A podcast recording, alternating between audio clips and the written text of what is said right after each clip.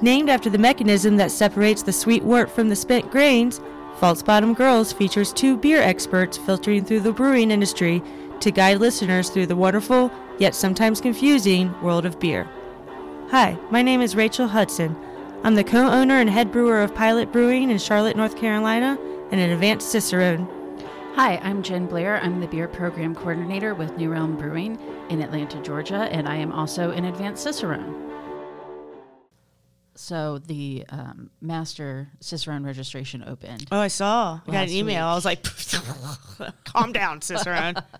I first of all, I was not ready for registration to be open, and second, I, I well, I just wasn't ready for it to be open. But I remember last year when the registration email went out, and I was talking to one of our former coworkers about it, and I said, "Can can you believe that in a year this will be applicable to us?"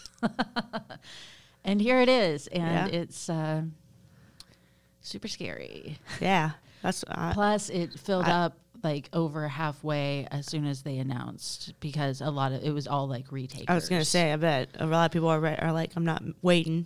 Right, You know, right, and I was I'm on this journey now. right, but I don't know when I was thinking it would open, but in my mind, I was like, oh, this will open in like March or something, and that makes sense why it would open in January. It's only one test, Right. once a year. They Right. they know where it's gonna be. Yeah, yeah. but they only have 20 spots. And so then it's like, okay, do I scrounge together Yeah. the $1,000 it takes to register for the exam? I can't I can't scrounge that together. I can't scrounge together $40 right now if I needed to. That's coming 2021. That's what I'm gonna do. Yeah. Well, and That's that, what I'm but telling that's my other fear is like I don't want to I wait and then have it fill up and then need to wait until 2021. Yeah. It wouldn't be terrible. I will probably be taking it in 2021 if we're being We realistic given the pass rates. Good. We can But- get, we can get an Airbnb together. Yeah. we can stay at our little place in Chicago. Yeah, it's But- not going to be easy, but I, I just got too much going on right now to like yeah. to, to Luckily, I don't have think about it. anything Yeah, going on. Like I, I sit in an apartment in Atlanta and it's nice. yeah. Sounds really nice. Um, it's not bad. I have a I neighbor who smokes a lot of weed that just all wafts into my house. Awesome. Yeah, and dumpsters right outside of my window that seemingly need emptied six times every morning at six thirty in the morning.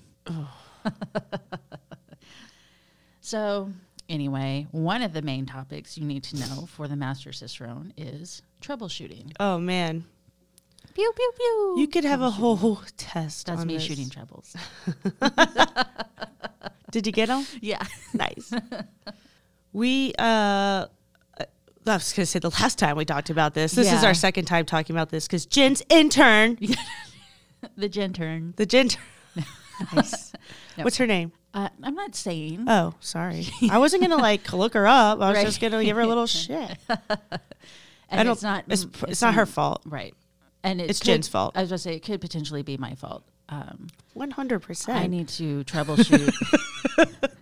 So this is our, we we did this episode once, and we were we were like we were doing We were on good, It man. was we, good, guys. You guys, you guys missed out. It was about troubleshooting. We started all the way from you know the you know the grain, milling the grain to troubleshooting in the brewing process. Let me Mm-hmm. clarify. We're not helping you with your life problems, okay? We have our own problems. right. But brewing problems, we're here for you. Yeah.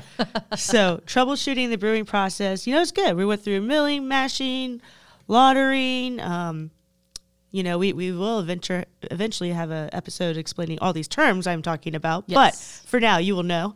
And boiling and knocking out, and yeah, we were on a roll. So so much we took the whole time, and that we had to allot it for two episodes. We just kept on going. Decided Right. we would do a, a two parter. So that got erased. So or possibly never recorded. Oh, good. I like to think it got erased. Yeah, me too. I think I, I think that it got reformatted when I, I loaned my SD card Yeah. for a camera shoot, photo Yeah. shoot. Jen's turn. well, but that's okay. So we're gonna do it again. So we're going to be even better Right. and more efficient at it. because we've troubleshot our last episode and, And- we know what we should have done And for record, before we uh, started recording, we did do a little test to make sure we were recording, and we downloaded the iPad, you know, the laptop, make sure we got everything we need to go. So that's what you do when you mess up.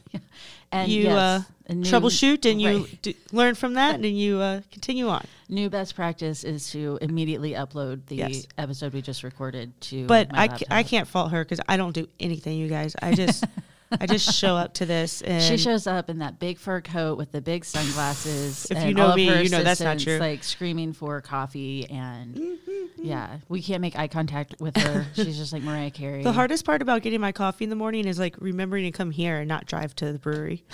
I can't tell you how many times I've done that. It's the same thing, you know. I just drive this way. It's the same coffee, and then where else am I going to go? I go to the brewery every day. right, Why would I go anywhere different?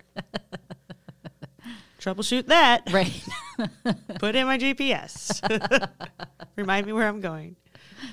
But all right, so when we talk about troubleshooting in the brewing process, we know that whether you're home brewing, commercial brewing, whether you're all grain brewing, DME brewing, you always run into something like running into problems is inevitable. It's part of the learning process. Right. It's um, nobody does everything perfect. Plus, everybody's system is always different. You know, there's Right. a ton of um, not only things that you need to learn about troubleshooting for beer, but you know, you knowing your system and your equipment is a big part of that too. Like, for example, we used to. I know I've said it probably on this podcast before, but we in our before the we had the brewery, we had our homebrew system up in our um, 10 story freaking condo. So we didn't, I didn't care. I'm brewing. So I rolled that thing out to the balcony. You know, there's a lot of wind. So that was like an issue for me when I was trying to keep a boil. Right. Like I had to constantly, not every day had the same win. Not every part of that hour had the same amount of wind. Like I am constantly messing with the, uh, you know, propane. we shouldn't, you know, it, the fake Yeah, propane. the O pain pray.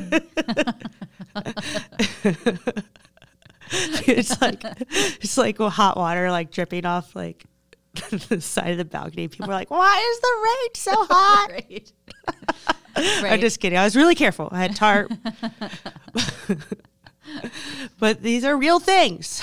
yeah well and it's funny because i always think like particularly when it comes to systems and you just get used to the own to like the quirks of your system it's just like when you've got like an older car or something and like you're Yeah. used to the fact that like the back passenger's door doesn't Yeah. unlock and you have to like reach across and unlock it or you know something like that and you always have to tell people like oh you, you actually like somebody else needs to Yeah. like let you out Or when you get a new car, yeah you're like, "How do I drive this?" Oh, it's so annoying. I, love sh- this I car, but fuck it. Yeah, I shouldn't say tell this story. Hopefully, nobody from Enterprise Rent a Car is listening. And um, sorry for everybody I'm about to horrify. But one time I had rented this Jeep, and um, I wasn't expecting to get. I think it was an upgrade, so I had this really nice brand new Jeep, but.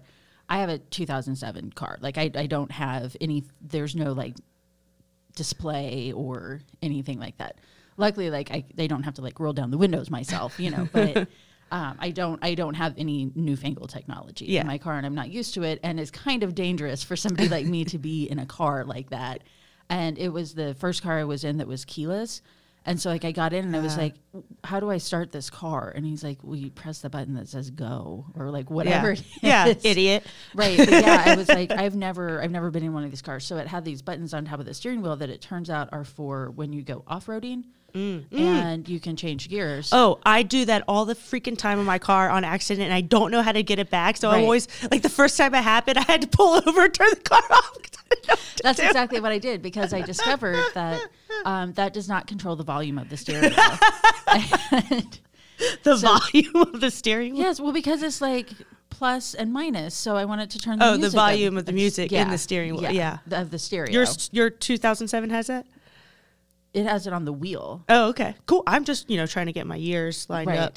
I was young then. Yeah, it was the same thing where I just I pulled over and like got the manual out and was just like, what how do I fix this?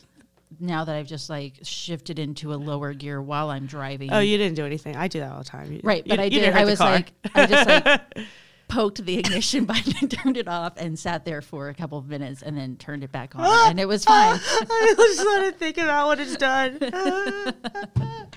no, I totally get you though. The first time it, so I have this like little flat.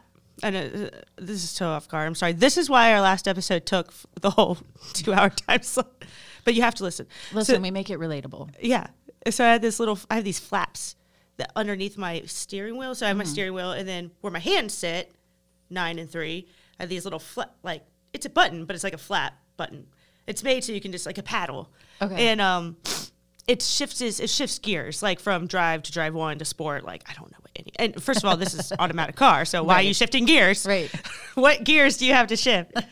so if I hit this flap, I still do not know how to like get back to the original setting with these paddles. I have to like just go put my car in like I just hit the drive button because I have buttons now. I don't have the Yeah. toggle, you know, the Really? thing. Yeah, I have like a reverse button, a drive button, a park button. is very strange. No, it took a it took a while, but now I'm used to it. But I so now I've learned like, but the first time I had to pull over, I was like ah, because the car like slowed down but revved up, and I was like, what do I do?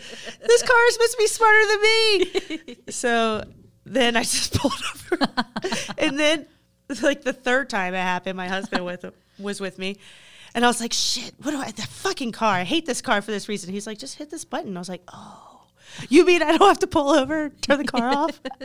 He's like, that what, that's what you've been doing? I was like, yeah. I was scared. Excuse me. Yes. Nose ready. Yeah. So, So, troubleshooting. right, but yeah, but but I didn't. can be like I didn't that. just didn't freak out and like cause an accident. I like okay, okay.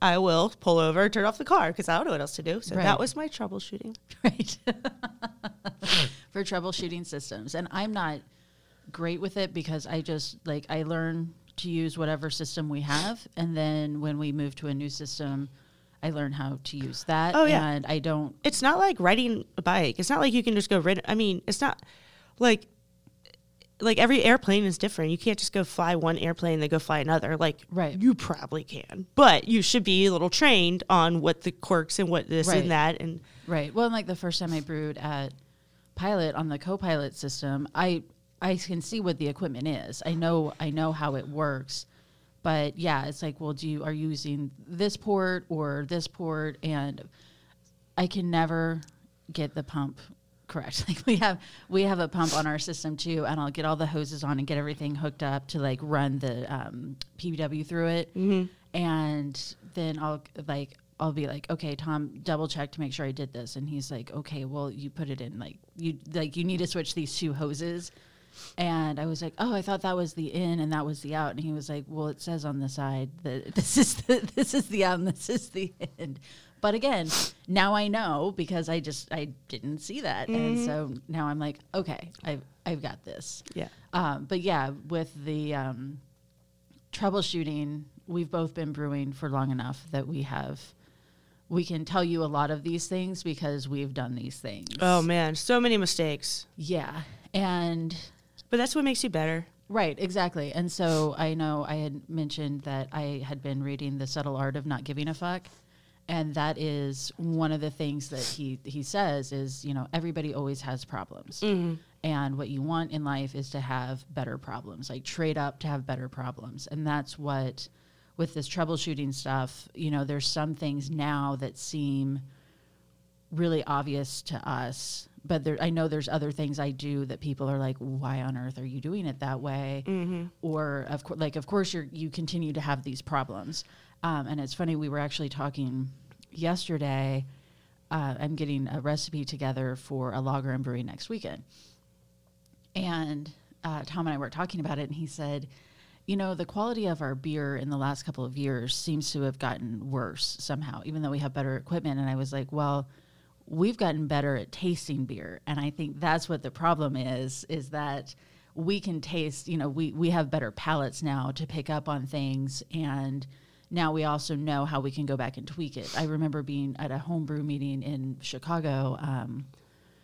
gosh, I guess it would have been like five or six years ago now and taking this saison we made to our homebrew meeting and i really wish i could go back in time and taste this beer to taste how bad it was because and it's one of the only batches that we've ever dumped we like we didn't even like it and usually we can if, even if it doesn't turn out exactly the way we like we can still power through it and one of the guys in the homebrew club tasted it and was like, "Oh, I'm getting a lot of green apple mm-hmm. and a lot of butter and all this." And we thought it tasted great. Yeah. And so I would love to go back and taste that beer now. Well, that's I mean that's very common with like I sat through many a tasting panels and not knowing what I was tasting. I mean, they could talk to me all day and like it just took a while before I could really pick up what I was Yeah, what right. what they told me I was tasting and then like then it clicks. Yeah, yeah, and it's And- funny. We're doing the uh, the Cicerone trainings right now at the brewery, and one of our front of house managers this past week, we were doing um, quality assessment, and and I you know I'd given them a panel of off flavors that would happen f- after the beer leaves the brewery. So, you know, I like Uh, that. That's good. T2N, light struck, um, acetic acid, and diacetyl. And we were talking about these are the flavors that could happen after the beer leaves the brewery that are that is mishandled. You know, on like Mm-hmm. And and just to be clear, these flavors can happen because of the brewery, but right, but this, this was this was specific. Yeah. Yeah, I just didn't want to confuse yeah. anyone. Um, but he's he was like, "Man, this this diacetyl is a lot stronger than it was the last time." And I was like, "Is it a lot stronger, or do you just know what you're tasting now?" Mm-hmm. You know, and it was kind of like a, "Oh, Maybe I do. yeah," because I said it's the same. It's the same threshold Yeah. of the spike. So Personally, many- I know that the so spike was a little bit too. older than like the one that he was just Sure. tasting. But yeah, I was like, you have also sat through three classes Yeah. now and learned about diacetyl. Maybe Yeah. you're just better at tasting it. Yeah, It's the exact same threshold. Sorry, so we got a little off topic. No, there, but it's all about troubleshooting because if you got to know, I mean, if you want to troubleshoot fermentation problems, you got to know these all flavors. Yeah. Or packaging problems, or like even sales reps, super important because if you're going out to an account and they say the draft line, you know, this beer tastes bad, and maybe it's their draft line, Mm-hmm. and if you know the beer's tasting oh, fine at the brewery and you know same batch, whatever. Well, you're gonna know to ask when's the last time the draft lines were cleaned, and Right. so that's important for because you just don't want a sales rep who is just going to be like, okay, well, let me take it back for you. right. Like, no, no, no, you need to go understand what the, how this could be a problem and, and determine if it's really the brewery's problem Right, or right. not. And that's actually happened to me before where someplace I was working was not great about cleaning draft lines. And uh, on a consistent basis. And we had a beer that we put on that um, was from a brewery that personally I think was very overrated at the mm-hmm. time and I think got a lot of passes on quality. Mm-hmm. And there was the beer just had a terrible diacetyl in mm-hmm. it. And we pulled the keg, and luckily we had gotten two kegs from them. So we put on the other keg, and the diacetyl was just as bad. And when we contacted the brewery, they said, "Well, we sent out, you know, X number of these kegs. You're the only ones who have complained about it having diacetyl." But then it's like, well, you're also kind of overrated, and people aren't calling you on a lot of stuff, and you're also very popular, so you're pushing a lot of things out the door really quickly. And you know, as as, we've learned, and that I'm sure we'll probably get to it, diacetyl can form after the the uh, beer has been packaged, and so you know there was kind of that component of it. But then at the same time, it was like, well, actually, when was the last time that this draft line was cleaned? Yeah. Because it could be if they're saying we're the only ones who are complaining, Yeah, that's and real. we're putting it on the same line. I had a uh, an account call, and um, they had ordered a cream ale on. Well, it doesn't matter if it was on Nitro, but it was they had or, they had ordered a beer on draft, and um, he ca- he started texting me. He's like, "This beer is like water. It's clear. It's like pouring like water. It's like watery." And I'm like, thinking like I'm going through like, does he have his restrictor plate on? You know, is it like what does he mean watery? He's like sending me, you know, and then um, I was like you know, we were te- I wasn't there. We were texting, which made it a little bit more difficult. And then he, I guess he had just pulled some more through, and he was like, "Oh, the guys who come and clean the draft lines didn't pull the beer through, so it was water." just keep going. Yeah. like seriously, man, don't be so quick. Like, you know, you, you should know that your draft lines just got clean. Right. And this, you know, like, they, oh, yes, they probably should pull the beer through, but if it's the, you're the first one in of the day and they probably didn't pull, you know, like just Right. pull a little more through, Right. double check. Like, Right, and- go look at your draft line in the cooler and see if it's water, Right. or beer. Right. And we um we've we've talked about the the Hafter Hafster Detective Agency and that's also happened to me once at, at a um, at a beer festival where I was pouring in the VIP area. So we had uh, we were actually pouring from taps, not from jockey boxes. And the cakes were in the cold box and at the like the night before at the training, the person from the Coliseum had said, We just got the draft lines cleaned yesterday. And so, like, they're all ready for you guys. You can just hook them up. And so we're hooking up all the kegs and nothing's coming out. And they, you know, and it's volunteers. And like, I'm, I'm not confident in hooking up, like using a coupler just because I, I don't use it. But anytime I see somebody use it, I'm like, oh, that seems really easy. But I'm sure I would somehow find a way to mess it up. Um, You probably would, to be honest. but I mean, if you don't know, you don't know. Right. And so we were checking the couplers and everything. And uh, I go back in the cold box, and in my head, I was like, oh, wait, they just said that the lines were cleaned yesterday. And so I looked, and the fobs hadn't been reset. Mm-hmm. And, so that's foam on beer. And I'm sure we'll talk about that in our definitions episode. But, um, you know, it was just a matter of turning that switch on and resetting it. And then, you know, you see the fob fill up with beer, and then you pour just fine. And that was one of those things where I was like, I kind of want to like I wish that there was like Cicerone karma points that you could get where I could be like, okay, listen, so I missed this question on the exam, but let me tell you about the time that I used my Cicerone draft system skills. You should. if you have time, go back and write that story. I'm so serious. I'd probably give you a point. right. I'm serious. Like, pull out all cards. If you're taking the advanced Cicerone or the Master Cicerone, you brain dump. Yeah. I don't care what it's about. you, you plead for your life. And one time, I got a fob for Christmas, so I took it apart, and then Listen, whatever I- it is. Yeah, I do need to buy a fob. I keep thinking about that to uh, to take it apart um, because that was something that Master Cicerone Rich Higgins had told me about Oh, when I said, "What would you recommend to study for the master?" And he said, "Find somebody who will let you break equipment and put it back together again." Yeah. Um, nitro too. Nitro f- spout, like the Mm-hmm. I have- faucet. yeah, I have is like a spout. whole. You got to like break that down, name and all kind of thing. Could be. Yeah.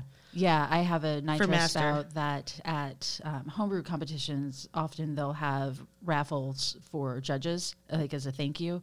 And I was at one, and I think I've said this before on a um, on an episode, but when I was there, one of the things you could get because it's usually just a lot of swag, and you know I don't need more like brewery T-shirts or stickers or anything like that. I definitely don't need pint glasses and they had a nitro spout there and i was like okay i'll i'll take this because Yeah, I that's good because I'm sure New. New Realm doesn't want you taking theirs part. So. right although they do Let have me a uh, borrow this. I'm just going to take this. they do have a box of faucets um, that I've been bringing to our. We've been studying draft systems. Yeah, definitely. and No, so stuff's good. Bringing the faucets in and saying like, "This is how you take it apart. Here's a coupler. Here's how this works."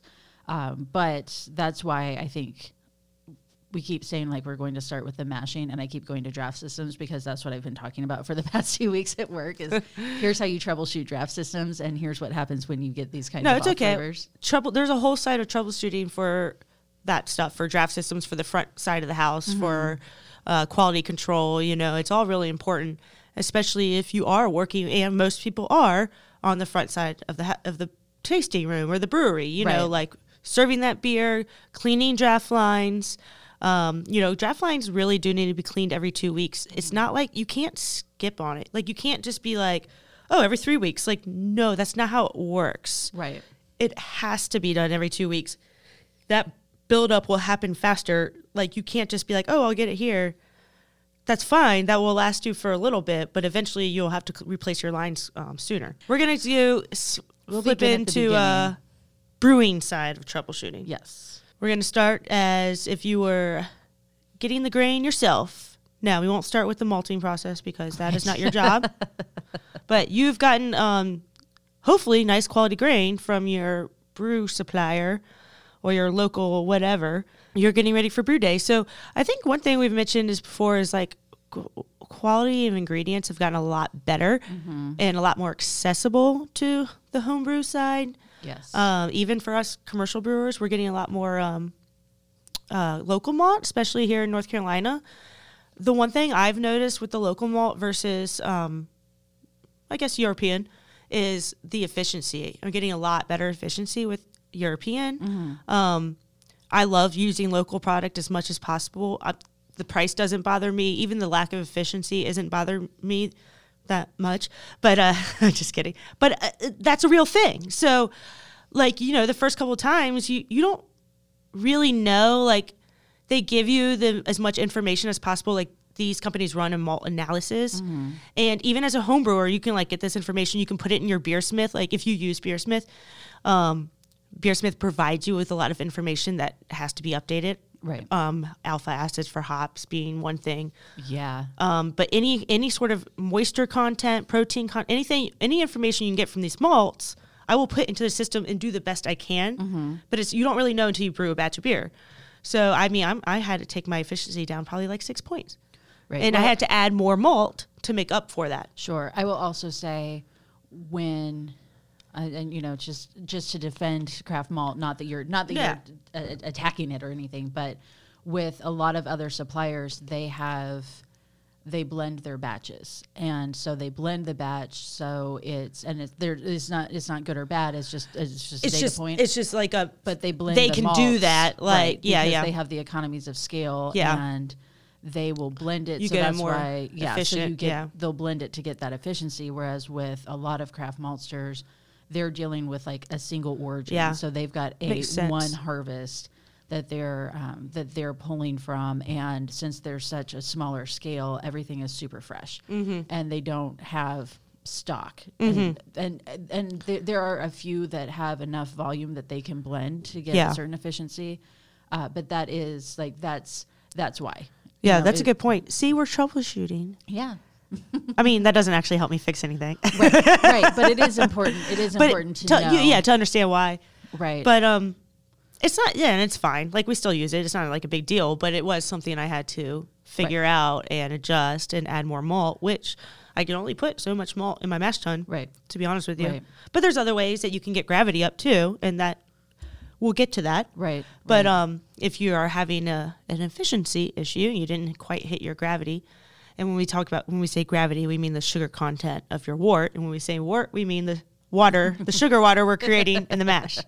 Terms. We should have done that episode first. yeah yeah It's okay. My bad. You know, just make you think about um, the term episode when we do have it. right Send us some uh, some I- some ideas that you want explained. You know that you can't Google. I It would- guess. yeah it will just be us just reading definitions Water.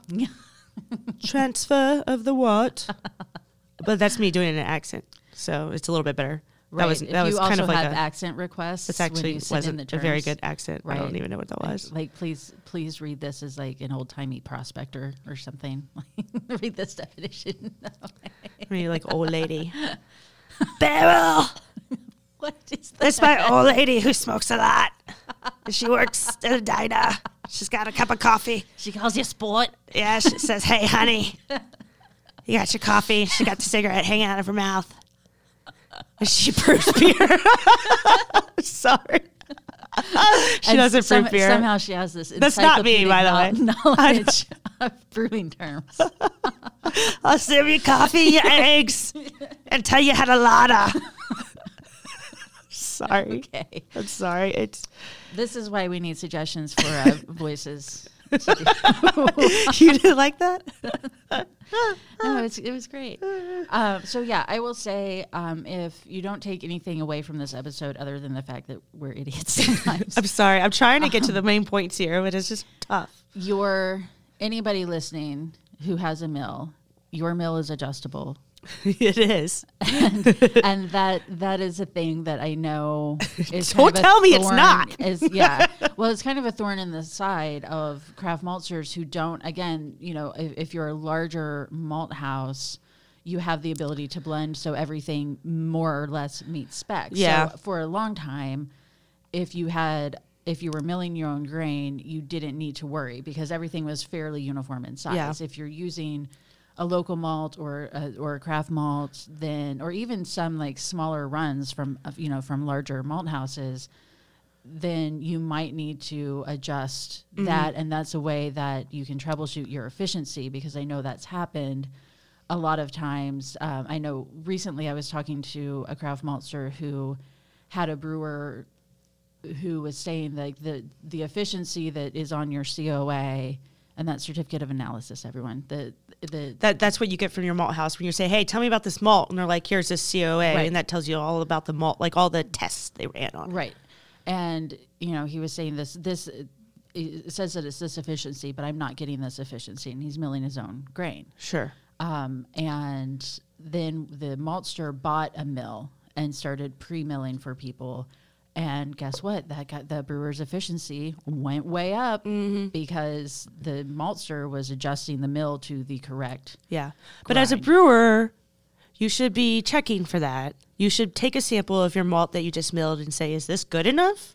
Right. Like you should understand the crack that you need, and you want something that's not too fine, not too coarse. And I know there's, you know, you got to find the happy medium, but you need to expose that enzyme without over crushing your husk. And um, what what that will do if you do over crush your husk is it could cause some astringent flavors in the Right. mash or in the boil or in the overall beer. But uh, that's a real thing because like at, at Pilot we're so small that we get our base malt pre-milled, and which is especially helpful from the local guys. Um, because if I do have something I have to mill from them, I, then I do have to adjust my crack Right. because it is a little bit smaller Right. and it just doesn't go. Or, or if you can't adjust, or if you're in a hurry or something, you can always maybe double mill. I've done that before. And I've done that before. I wouldn't like really triple mill because then you're kind of maybe exposing that husk too much. But right. I was just say then you're just making flour. Yeah, Like you're, you don't you're really- going to have a stuck log. yeah. but you know, so there's ways that you can like, if you're like adjust my mill. How do I do that? Which I do that whiny voice a lot with Jeff. You what? Can you just double mill it? He's like, I'll do it. I'm like, thanks. Yeah, I, I we have a mill at home that I hate and it's like 50-50 on whether it's going to work and I always get a Yeah. little scared when like it when it works correctly for like the first batch that I'm milling because then when I, I know like Yeah. It's just like As soon as you turn it off, right it's, it- yeah. it's gonna like get me hooked thinking that everything's going to I know that feeling. My And mill yeah, does that too. and I don't. Um, so I don't pre-mill, and that's also why I don't uh, buy pre-milled because I don't. I'm not usually buying grain the same day. Yeah. and I don't. When you're when you get pre-milled, you have to be really careful about climate control. And you can't just like have it sitting in your kitchen waiting for brew day because it might absorb some water from from the um, Yeah, you want to keep it away from moisture. You want to keep it sealed up. Right. And so if I have anything that's already been milled, it goes in um a, like the we have a one of our beer fridges is for like fermentation and stuff and I, I put it in the freezer above Yeah. that just to keep it cold and to keep as much moisture out of it as possible. But the mill is one of those things like when I go to on brew day and the mill won't work, I'm just like, well, uh, I guess I'll just burn down the house and never brew again. Like, fuck this brew day because it's like the first thing that I'm doing and it's not working.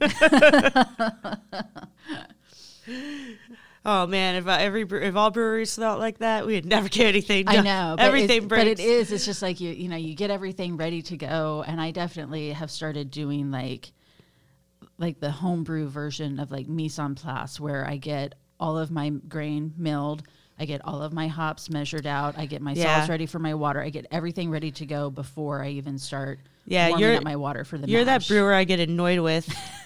like, get the water going. Don't worry about that stuff. The boil doesn't happen for like another two and a half hours. You don't need your hops right now. You just get that water going, and then you worry about your salts. But you know, it takes Right. 30 minutes for us to get the water in. Right, right, exactly. It's different. And yeah, well, and the way we have so uh, on our homebrew system, we have a Brewzilla, and it is so we have temp control on the water, and uh, Tom actually plumbed from our hot water tank, hot and cold water faucets, like just right next in the garage, right next to the Brewzilla. Mm-hmm. So I can fill it up with hot water, and the water, since it's right off the tank, gets hot enough right Yeah. away. So Yeah, it usually great. I have to like stop and add a little bit of cold water Yeah. to get that mash temperature correct. Um, but That's very luxury for home brewing. It is because before we would either fill five gallon buckets with hot water from Mm-hmm. the sink and then carry it outside, dump it in the kettle. And then we have, you know, like the thermometer. It's like, don't use that one, use the good thermometer. But this one's off sometimes too. So we're using like three thermometers and like averaging what, what the water temp is going to be because for some reason we just have not bought a digital thermometer yet. Thermapen, That's what I've heard. best hundred bucks you ever spend. That's what I've heard. Instant, and like really good quality. Like ours has been fine, lasts forever. Yeah. Instant reading though, like real, real instant. nice Uh, but um yeah that's that's if the if the mill is messing up then i'm just like i'm done with this Yeah.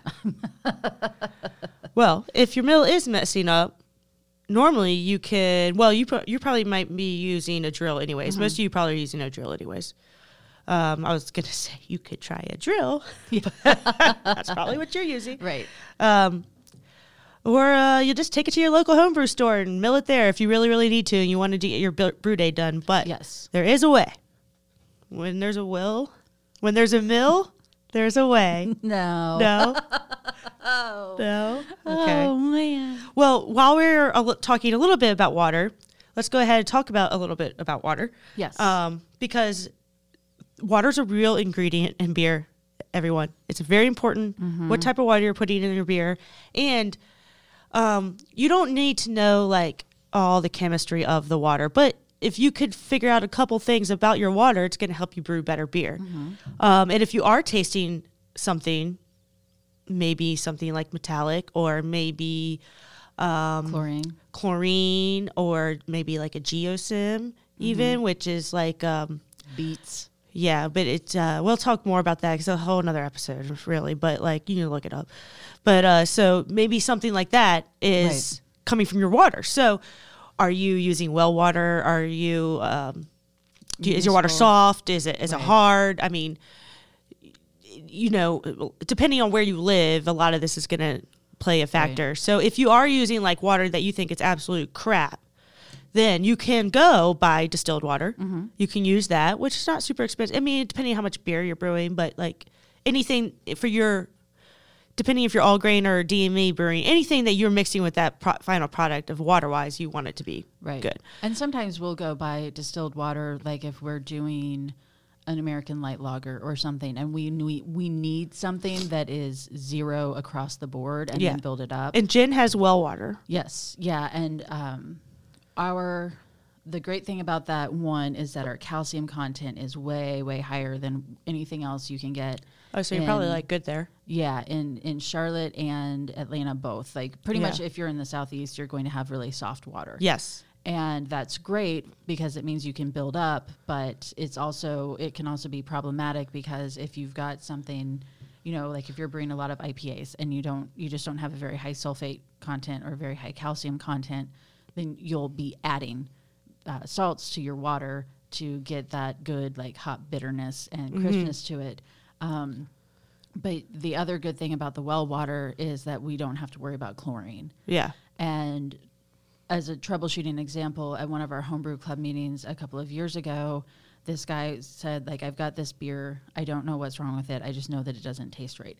And a lot of times, like, and we were talking about that in the, the training course the other day when we were doing the quality assessments because one of the employees said, I don't know exactly what's wrong with this beer, but I know that it's, there's something wrong with it. It's not right because we were also using New Realm beers to dose. And, um, you know, and I was like, that's great. That's a, a great starting point. If Yeah. you can say, I just, I know that this doesn't taste right. Like, that's a very good starting point to then figure out what it is that doesn't taste right, which is going to lead you to what went wrong that you could fix the next time, right? So it leads you to having better problems. And he said, "This I don't I don't know what's wrong with this beer." And I smelled it, and I was like, "This whoa, chlorine. This is Yeah. chlorophenols." And I said, "Where are you using city water?" And he said, "Yeah, I use city water, but I've never had this problem before." And part of me was thinking, "Uh, you you may have if you're on city water and you're not." like boiling first or letting it sit out to let that water to let that chlorine evaporate out of the water but i said you know if he said well i brewed first thing in the morning i've never had this problem before and i was like there you know there's a good chance that you happen to fill up like your brewing water right after they did a heavy dose of chlorine Yeah. in the municipal water, which can happen a lot. And so if you're if you don't think you've had this problem before, I'm betting that's what happened is especially if you're brewing first thing in the morning, a lot of times that's when they've done like a heavy dose. You know, it's still safe for human consumption. Mm-hmm. Sure, but sure. They've done a heavy dose of chlorine and you just happen to pull your water from that point. So either use distilled or get a filter or even just fill up, get your brewing water ready and let it set overnight to let some of Mm-hmm. those chlorines and chlor- chloramines evaporate out and you should be fine. Yeah. Yeah, that's at the brewery. We have Charlotte City water. It's really soft, but we uh, chlorine filter it. And then we just add salts depending on what Mm-hmm. kind of beer we're brewing. So, Right. But it is always a good idea to taste your brewing water. I know Yeah. a lot of breweries will do that every day. Like you taste the that is true. brewing water, the cleaning water, um, and it's just, you know, real quick, just like. Yeah, our it a- give it a cleaning water is the same as our brewing water Right. because you don't want to be cleaning with water that has chlorine in it. Right. It defeats the purpose. Like Right. you need to Right. You don't want that stuff touching your beer. Yeah. So that's just an easy troubleshooting is to taste it before before you start brewing. Mm-hmm. And I know we used to use our garden hose to fill up our mash tun, and then we got a beer that ended up tasting like garden hose. Yeah. And so we just got Ugh. Tubing for brewing and, Yeah. and you know and got the little um whatever the little piece is to just hook onto the hose like the Mhm. faucet Yeah, yeah. and put the hose on that and then get the water from that because it didn't have the hose flavor to Yeah, it. exactly. No, that's all important stuff. You gotta. We have specific hoses. We have, Mm-hmm. you know, high temp, high pressure hoses for Right. certain reasons, and but uh, you know, with brewing with the water, if you do, you know, water, these salts that we talk about brewing salts, we add these to kind of mimic the style of water of where this style originated from. A lot of the times. Um, whether it's an Irish beer with a lot of dark malt or a hoppy beer. If, you know, hoppy beer, you're going to add a lot of gypsum or some extra gypsum more than you would other styles because that's really going to accentuate your hop.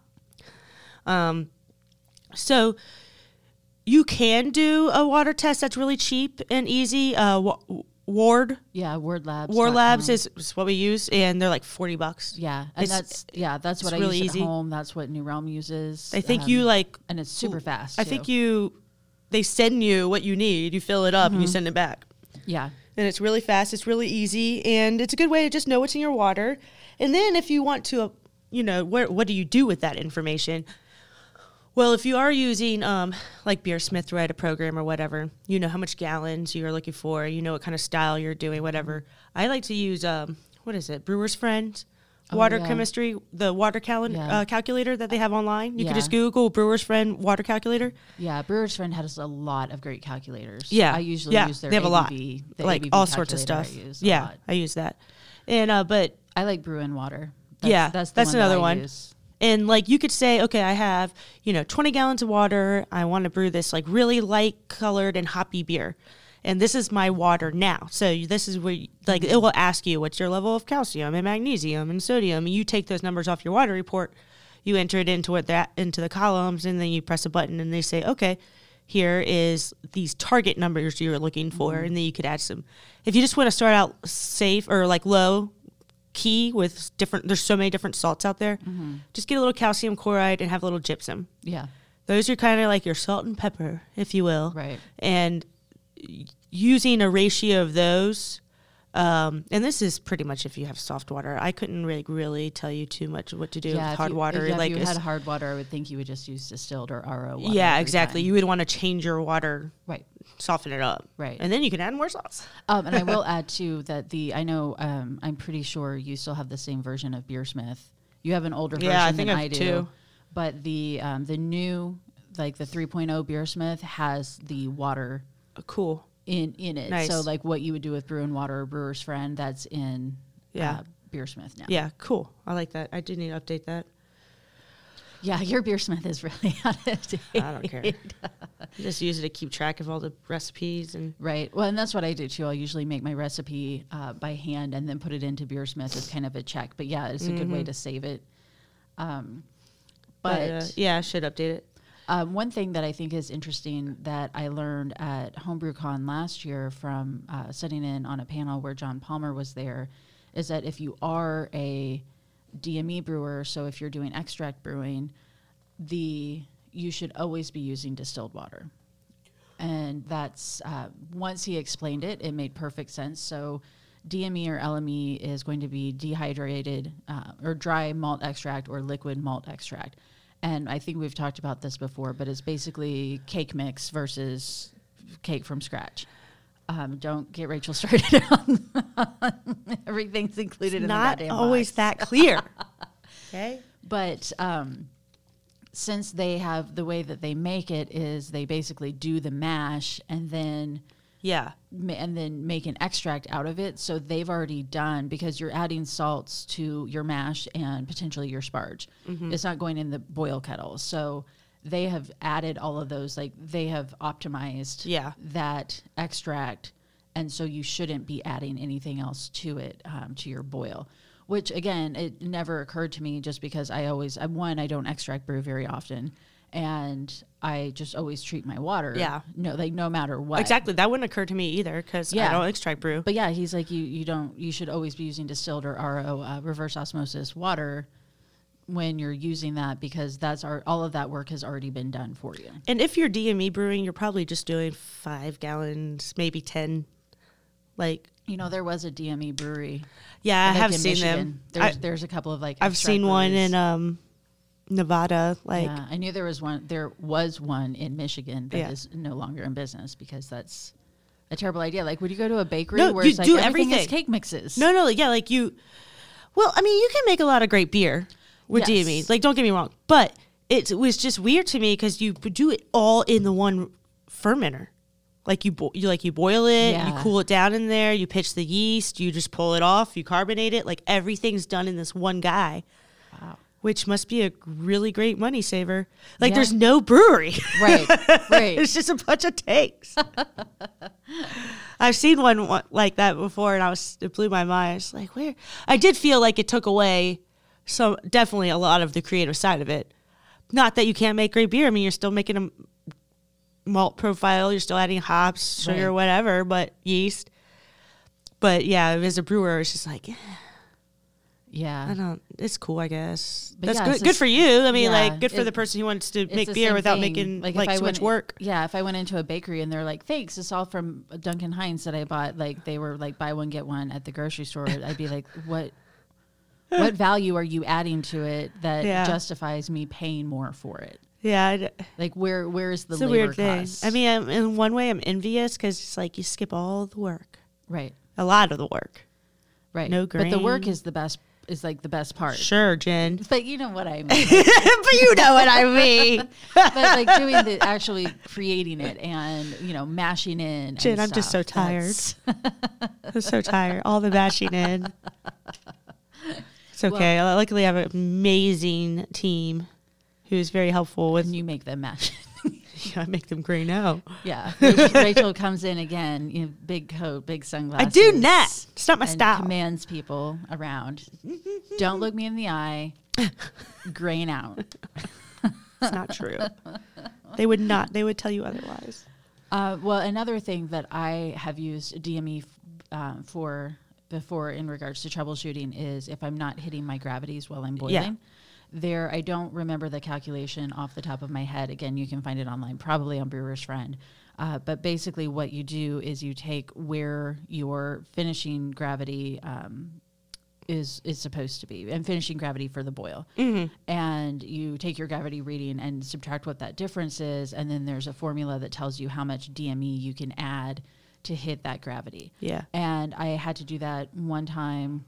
Also, just the importance of being mindful and paying attention when you're brewing. Um, I was brewing uh, barley wine and I was doing it in three, I think it was like three seven gallon batches.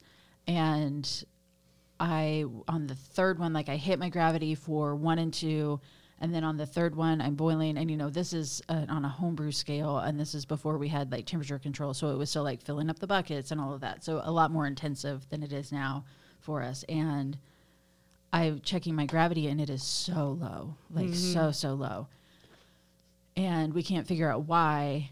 And then, like, I open up the freezer. I'm like, "What's this ten pound bag of grain doing in here? Is this yours? This And should be like- in there. Yeah, and then it was realizing, like, oh, no. it's one of those things where, like, it's like flashing, like scenes are flashing before your eyes, and it was like, I didn't, I didn't mill like half of where my fermentable sugar was going to be coming Yeah. from.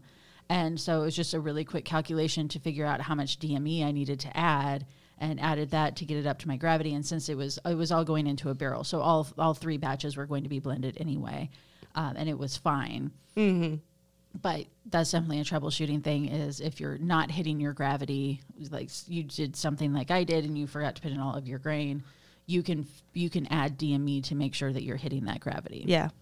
And then, so, you know, while we're talking about gravity, like your, and we're talking about your fermentable sugars that you're getting from your mash.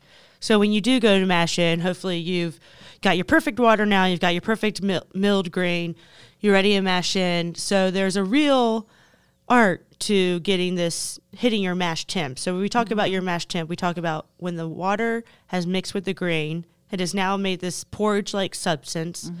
Um, and your mash temp is going to dictate how much of those fermentable sugars you're able to pull out of that grain. So when you mill the grain, when you break it open, you're exposing this white starch mm-hmm. that this is what you see in the grain. It's a white starch enzyme that mixes with water and it turns to sugar.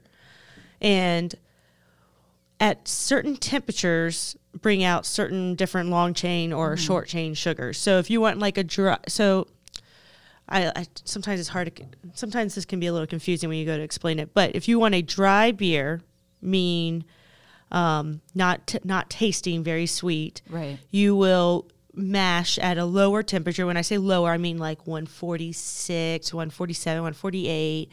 And now it's going to bring out a lot of short chain sugars.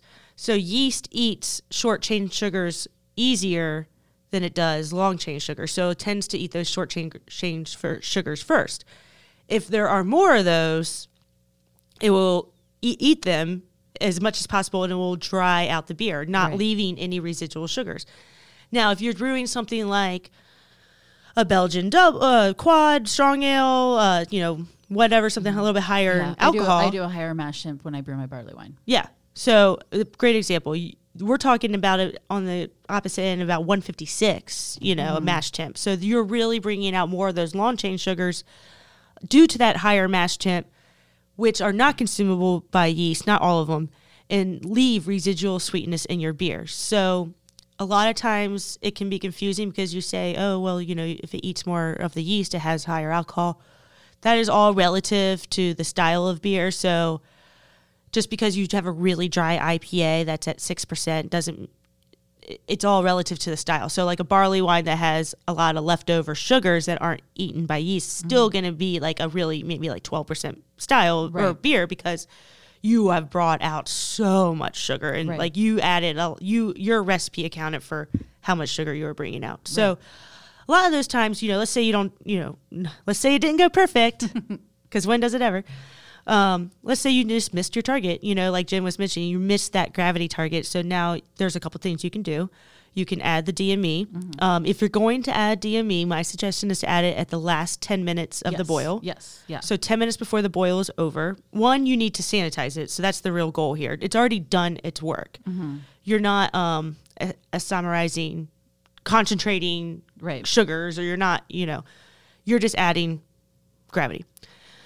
Um, or if you have not, if you're heating up your wort and you're taking your sample and it hasn't hit a boil yet, and you let's say you're planning for a 60 minute boil, add 15 or 30 minutes of time onto that boil. Um, do not confuse 60 minute hops with start of boil.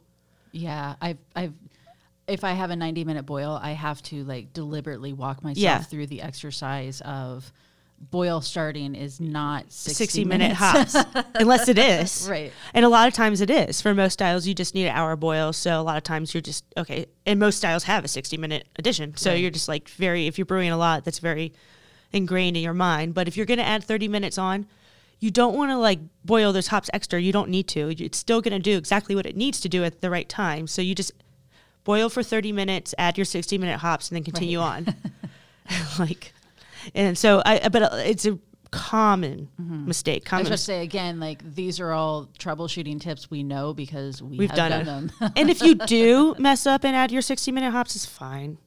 It's fine. Like l- boiling hops for longer than 90 minutes can tend to bring out different flavors of that hop that you don't necessarily want. Mm-hmm. Um, but if you do, like I said, you, it's fine.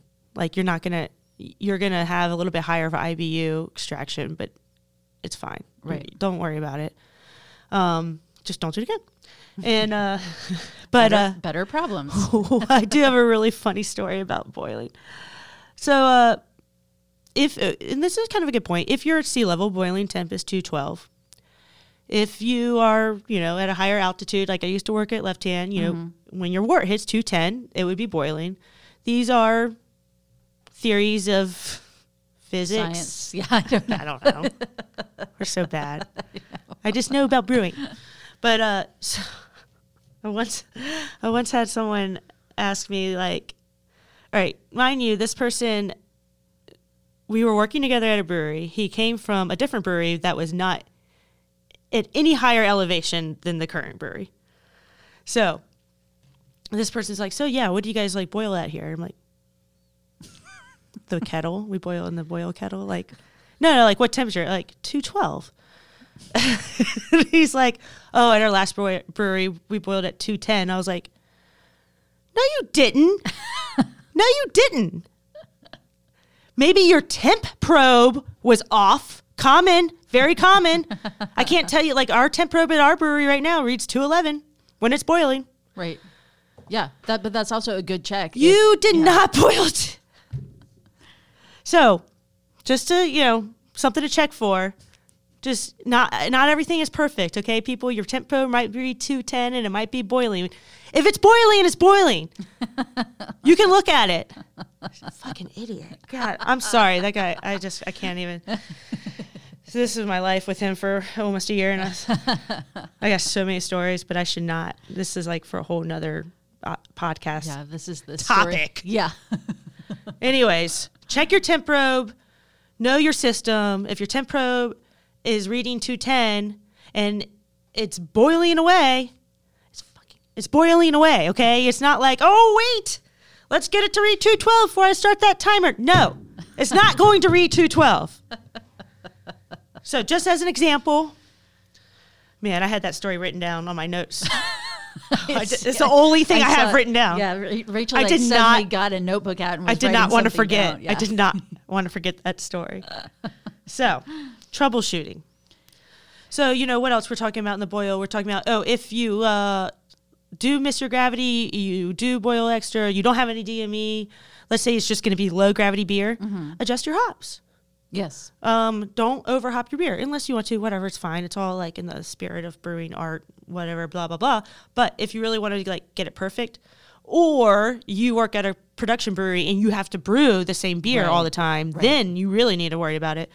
But you need to go back and into your program or whatever because no one's got this mental calculator, and say, hey, now my beer is not 1050 original gravity. This is the sugar content after boil, or you or or you know it's not going to be that high. You know it's only going to be like 1045. Now your alpha acids out, are out of whack. So there is a chart you can pull up if you just want to s- Google something quick, which I always reference to when I'm making my recipes. You just Google like bitterness ratio to to specific gravity units Okay. um, or bitterness units to specific gravity ratio. Excuse me.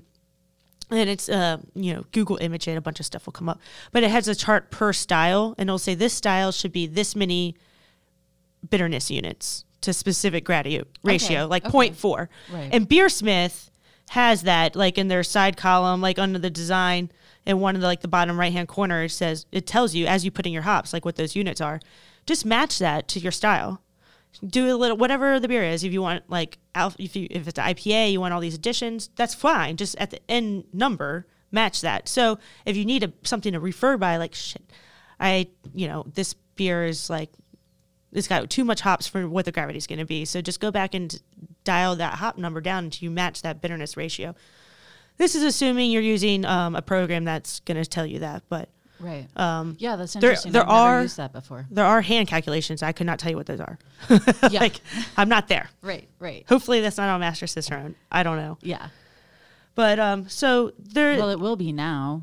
yeah, sorry. They're be like, hmm. That's the Grand Master that's- Cicerone. Yeah. I'm waiting. I'm waiting for uh, that. I bet you. I bet you that happens one day. Yeah, they always they joke about the like the next level above cicerone above master cicerone is going to be you have to tell the brand when they open the bottle by the sound it makes when they open the can, the can or the bottle.